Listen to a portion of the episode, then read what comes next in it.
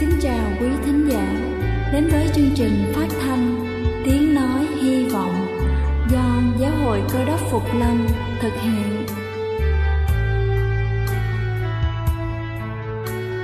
Kính thưa quý vị, Đức Chúa Giêsu trước khi Ngài về trời đã ban cho các môn đệ của Ngài một điều răn mới, đó là họ phải yêu thương nhau như chính tình yêu mà Ngài đã dành cho họ Quả thật vậy, thưa quý vị. Tình yêu thương là một món quà vô giá Mà Chúa đã ban cho nhân loại. Và đó cũng là thông điệp mà chúng tôi muốn gửi đến toàn thể quý vị. Nếu quý vị muốn tìm hiểu thêm về chương trình, Về niềm tin, Hoặc muốn nghiên cứu về lời Chúa, Xin quý vị gửi thư về chương trình phát thanh Tiếng Nói Hy Vọng, Địa chỉ 224 Văn Đăng Lưu phường 3, quận Phú Nhuận, thành phố Hồ Chí Minh hoặc gửi email cho chúng tôi theo địa chỉ tiếng nói hy vọng amos@gmail.com Ngoài ra, quý vị cũng có thể liên lạc với bất kỳ hội thánh cơ đốc Phục Lâm tại địa phương gần nhất. Xin chân thành cảm ơn và kính mời quý vị lắng nghe chương trình hôm nay.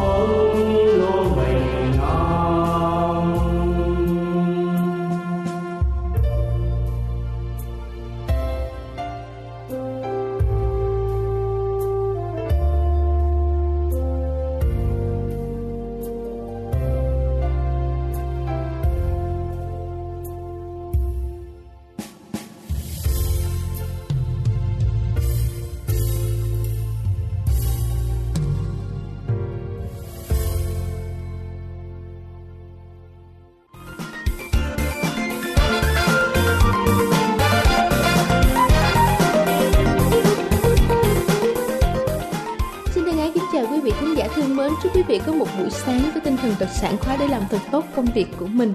Kính thưa quý vị, những lời khuyên về cách ăn hữu ích sau sẽ giúp cho chúng ta tận hưởng và thưởng thức hương vị tuyệt vời nhất của ẩm thực, đồng thời lại giúp cho chúng ta luôn được khỏe mạnh. Đầu tiên đó chính là tuyệt đối không bỏ bữa sáng. Trong thế giới xem bữa sáng là bữa ăn chính thì Việt Nam lại coi bữa ăn sáng là bữa ăn phụ nên rất nhiều người nhịn ăn sáng. Theo khuyến cáo của các chuyên gia, bữa sáng vô cùng quan trọng đối với sức khỏe tim mạch. Những người duy trì thói quen ăn sáng có mức cholesterol thấp hơn, kích thước vòng eo nhỏ hơn với mức insulin trong máu ổn định hơn. Ăn sáng cũng có thể làm tăng hiệu suất của bộ não.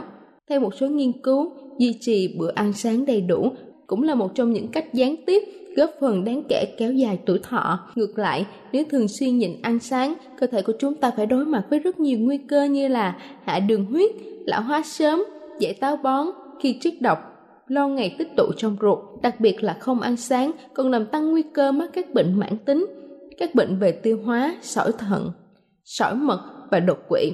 Vì vậy, ngay cả khi cơ thể không thấy đói, vẫn cần ăn sáng đầy đủ, chúng ta nên ăn một bữa sáng giàu protein để giúp các tế bào não hoạt động hiệu quả và chống lại cảm giác mệt mỏi của cơ thể. Thứ hai đó chính là áp dụng nguyên tắc ba không. Đó chính là không quá mặn, không quá ngọt và không nhiều dầu mỡ.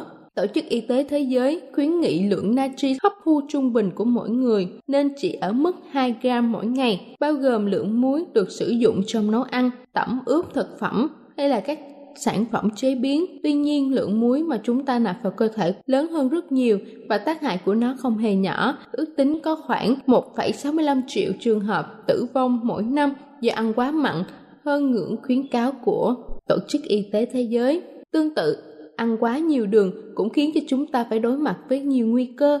Ăn nhiều hơn 24 gram đối với phụ nữ và 36 gram đối với nam giới mỗi ngày sẽ làm tăng nguy cơ mắc các bệnh trầm cảm đột quỵ, nhồi máu cơ tim, viêm khớp và suy thận do tiểu đường. Với trẻ nhỏ ngoài việc gây sâu răng, béo phì, ăn nhiều đồ ngọt còn gây tình trạng dị ứng, giảm sức đề kháng. Ăn nhiều thực phẩm chiên rán làm gia tăng nguy cơ phát triển ung thư, đặc biệt là khi chúng có chứa quá nhiều dầu hydro hóa, chất béo trans fat. Quá trình chiên kỹ hoặc là chiên đi chiên lại nhiều lần sẽ tạo ra sản phẩm phụ gọi là adriclamic gây hại cho não và khả năng sinh sản. Do đó cần duy trì một chế độ ăn nhạt, không quá mặn, không quá nhạt và hạn chế các món ăn chiên rán, nướng để bảo vệ sức khỏe và sống lâu hơn. Thứ ba đó chính là lựa chọn thực phẩm càng tự nhiên càng tốt. Thực phẩm ở trạng thái tự nhiên chứa nhiều dưỡng chất nhất. Vitamin và các dưỡng chất trong thực phẩm sẽ mất đi đáng kể trong quá trình chế biến, đặc biệt là đối với rau xanh. Chưa kể trong quá trình chế biến thức ăn còn có thể sinh ra các chất nguy hiểm.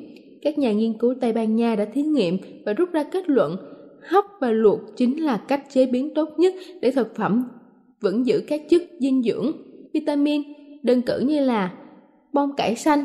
Khi nấu trong lò vi sóng sẽ mất 97% chất dinh dưỡng so với hấp. Nhưng điều đáng tiếc nhất là có đến 87% các chất chống oxy hóa trong loại rau này cũng bị mất đi khi làm chín trong lò vi sóng. Ngoài ra, thực phẩm tươi sống mua về nên ăn càng sớm càng tốt bởi dù bảo quản cẩn thận đến đâu, lượng vitamin trong thực phẩm cũng sẽ bị rơi rụng đi đáng kể. Thứ tư đó chính là ưu tiên các thực phẩm có nguồn gốc thực vật. Chế độ ăn với nhiều thức ăn có nguồn gốc thực vật, ít dầu mỡ, chất béo và chất gây lão hóa sẽ giúp phòng ngừa các bệnh liên quan đến tim mạch như là cao huyết áp, mạch vành, có khá nhiều nghiên cứu cho thấy những người ăn chay có chỉ số sơ vữa mạch máu thấp. Vì vậy, việc ăn chay được nhiều quốc gia khuyến khích để phòng chống lại các bệnh mãn tính, từ đó tăng cường tuổi thọ của con người. Chúng ta có thể áp dụng chế độ ăn chay từ 1 tới 2 bữa trong một tuần. Kính thưa quý vị, chúng ta vừa lắng nghe bài sức khỏe về những cách ăn uống đúng cách giúp cho khỏe mạnh. Hy vọng bài chia sẻ này thật sự hữu ích cho tất cả chúng ta để áp dụng mỗi ngày. Chúc quý vị luôn vui khỏe.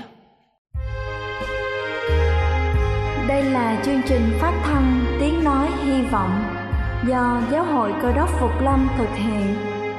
Nếu quý vị muốn tìm hiểu về chương trình hay muốn nghiên cứu thêm về lời Chúa, xin quý vị gửi thư về chương trình phát thanh Tiếng Nói Hy Vọng địa chỉ 224 Phan Đăng Lưu, phường 3, quận Phú Nhuận, thành phố Hồ Chí Minh hoặc gửi email cho chúng tôi theo địa chỉ tiếng nói hy vọng gmail.com Ngoài ra, quý vị cũng có thể liên lạc với bất kỳ hội thánh Cơ đốc Phục Lâm tại địa phương gần nhất. Xin chân thành cảm ơn và kính mời quý vị tiếp tục lắng nghe chương trình hôm nay.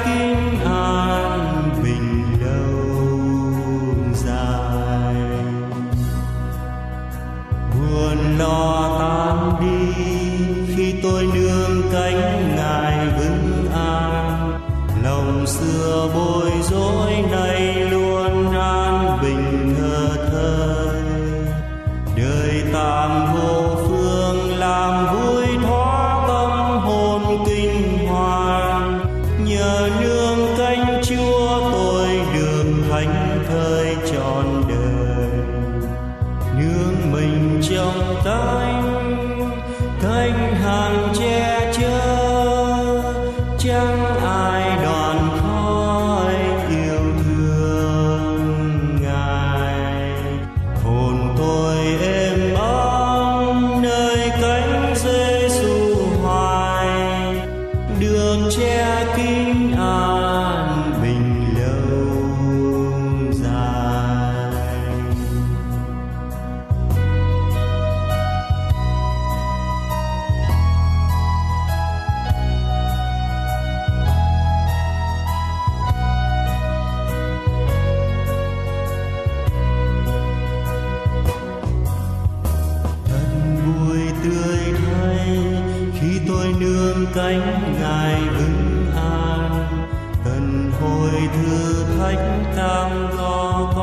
đời tan đi. Ngài che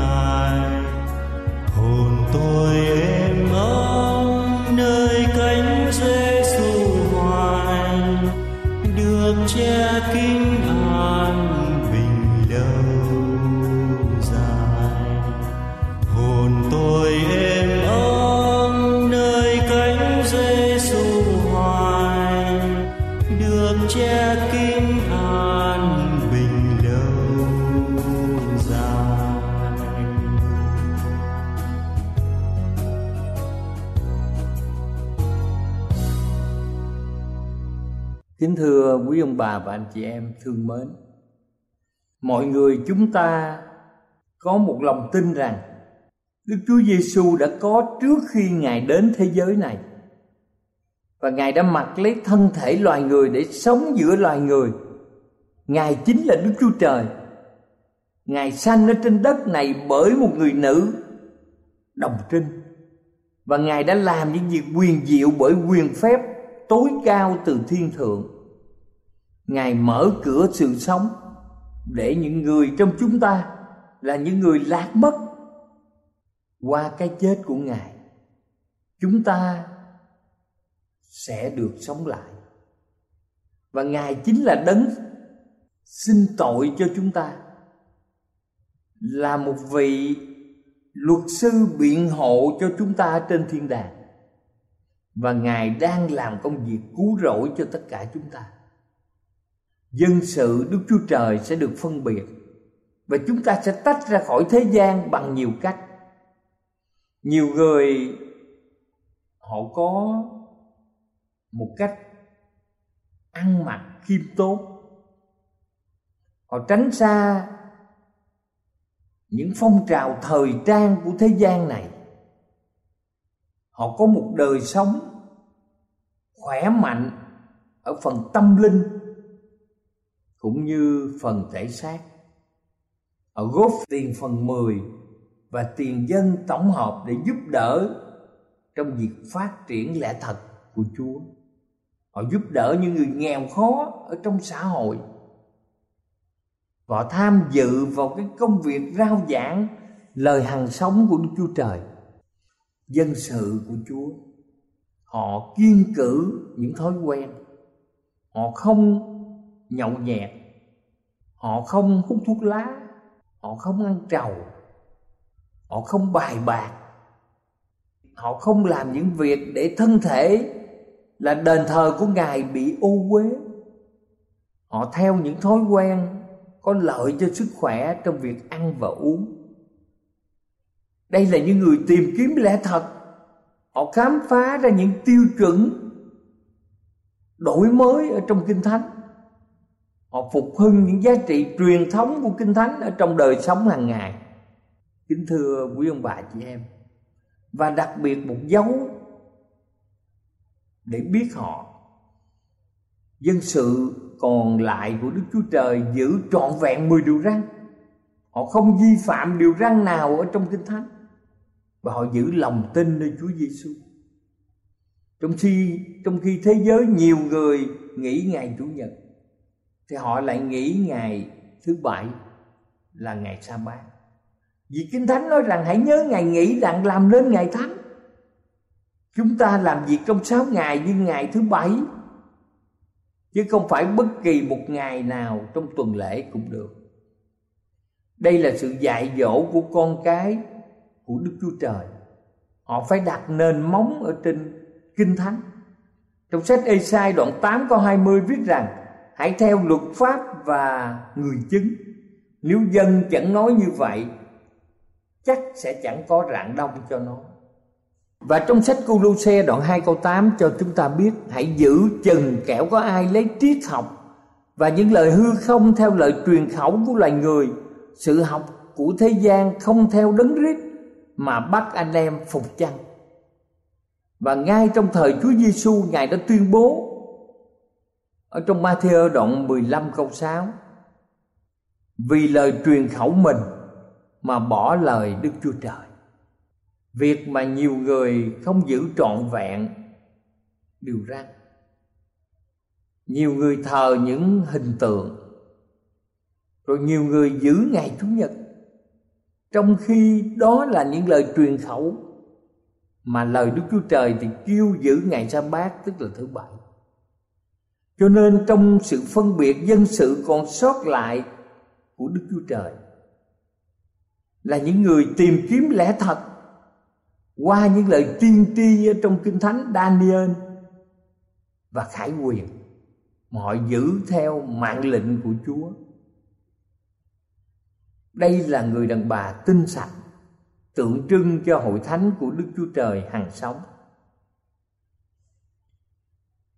Trong sách Khải Quyền đoạn 12 câu 17 cho ông ta biết rằng con rồng giận người đàn bà, bèn đi tranh chiến cùng con cái khác của người là những kẻ vẫn giữ các điều răn của Đức Chúa Trời và lời chứng của Đức Chúa Giêsu. Khi mà Satan tranh chiến cùng con cái khác của Đức Chúa Trời là những người như thế nào thưa quý vị trong kinh thánh khẳng định là những kẻ giữ các điều răn của Đức Chúa Trời và lời chứng của Đức Chúa Giêsu. Như vậy, dân sự còn lại của Đức Chúa Trời là những người chân chính của Đức Chúa Trời. Họ mang hai đặc tính. Thứ nhất, họ giữ trọn vẹn 10 điều răn của Đức Chúa Trời và thứ hai, họ có lời chứng của Đức Chúa Trời. Dân sự cuối cùng này là gì? Bất cứ một người nào đến tiệm quần áo và mua cái áo cuối cùng còn lại đó là những chiếc áo cuối cùng ngoài ra không còn chiếc áo nào giống như vậy tương tự như vậy hội thánh cuối cùng là dân sự chân chính của Đức Chúa Trời. Họ đang sống như ngày mà trước khi Đức Chúa Giêsu sắp tái lâm. Thưa quý vị, có rất nhiều người rất đáng mến phục trong tất cả các tôn giáo. Phần lớn là những người chân thật. Tuy nhiên, nếu trong chúng ta không giữ tất cả những điều răn của Đức Chúa Trời thì chúng ta đã không đạt những tiêu chuẩn mà đấng sáng tạo nên muôn loài dẫn vật quy định cho chúng ta. Đức Chúa Trời đang kêu gọi tất cả chúng ta. Chúng ta để Kinh Thánh hướng dẫn trong đời sống của mình. Vì chúng ta biết trong sách Gia Cơ đoạn 2 câu 10 là lời Chúa Gia Cơ đoạn 2 câu 10 nói rằng, vì người nào giữ luật pháp mà phạm một điều răn, thì cũng đáng tội như đã phạm hết thảy. Một người giàu có giữ ngày sa bát mà là đi giết người, thì cũng không được chấp nhận. Nhưng mà một người có giữ chín điều răn mà không giữ ngày sa bát, thì cũng là vi phạm mà vi phạm một điều răn thì cũng đáng tội, như phạm hết thảy như sách gia cơ đoạn 2 câu 10 thưa quý ông bà chị em, đây là lý do mà lời tiên tri kinh thánh đã nhấn mạnh rằng hội thánh cuối cùng của Đức Chúa Trời làm hội thánh dân giữ mười điều răn và giữ lòng tin nơi Chúa Giêsu. Và trong Khải Quyền đoạn 12 câu 17 có lời chứng của Đức Chúa Giêsu Christ là điều gì? Ở trong Khải Quyền đoạn 19 câu 10 giải thích vì sự làm chứng cho Đức Chúa Giêsu là đại ý của lời tiên tri. Hội thánh cuối cùng là một hội thánh của lời tiên tri.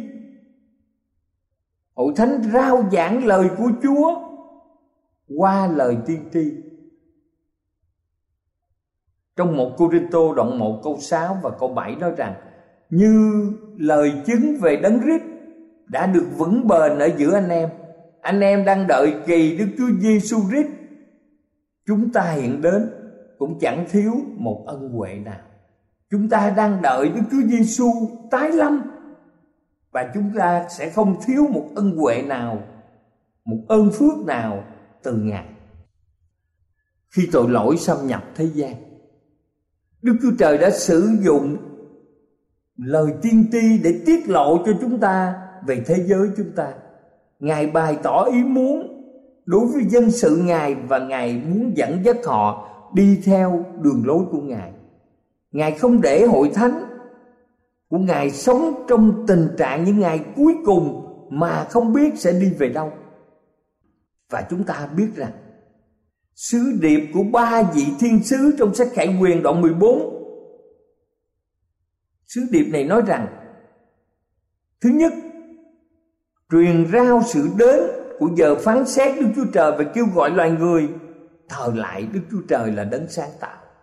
Thứ hai, báo tin sự sụp đổ của Babylon Là những người theo những điều dạy dỗ sai lầm Và kêu gọi mọi người hãy rời khỏi những sự dạy dỗ sai lầm để trở lại những giá trị truyền thống của kinh thánh thứ ba là báo cho tất cả mọi người phải chống lại dấu ấn của thế gian.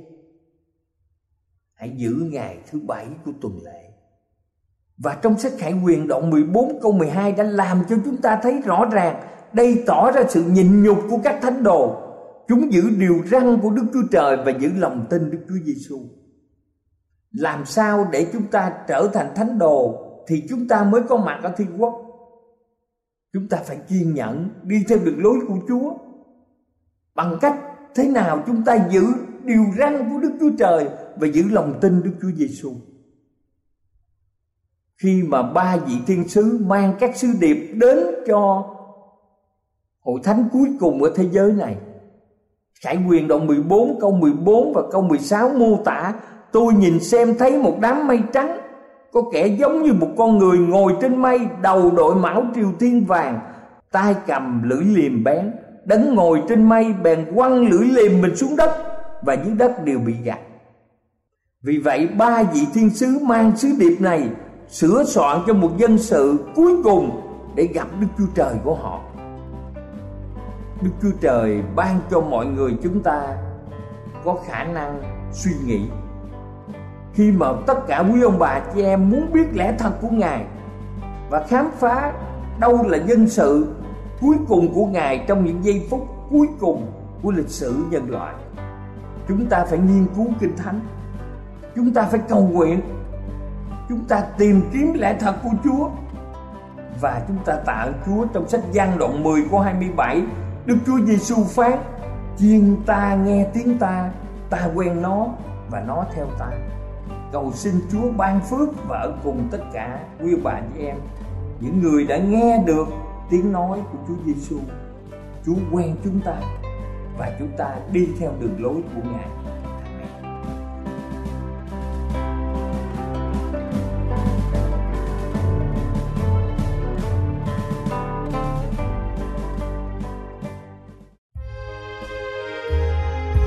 Đây là chương trình phát thanh Tiếng Nói Hy Vọng do Giáo hội Cơ đốc Phục Lâm thực hiện. Nếu quý vị muốn tìm hiểu về chương trình hay muốn nghiên cứu thêm về lời Chúa, xin mời quý vị gửi thư về chương trình phát thanh Tiếng Nói Hy Vọng, địa chỉ 224 Văn Đăng Lưu, phường 3, quận Phú Nhuận, thành phố Hồ Chí Minh hoặc gửi email cho chúng tôi theo địa chỉ tiếng nói hy vọng amos@gmail.com Ngoài ra, quý vị cũng có thể liên lạc với bất kỳ hội thánh cơ đốc phục lâm tại địa phương gần nhất. Xin chân thành cảm ơn và hẹn gặp lại quý vị trong chương trình lần sau.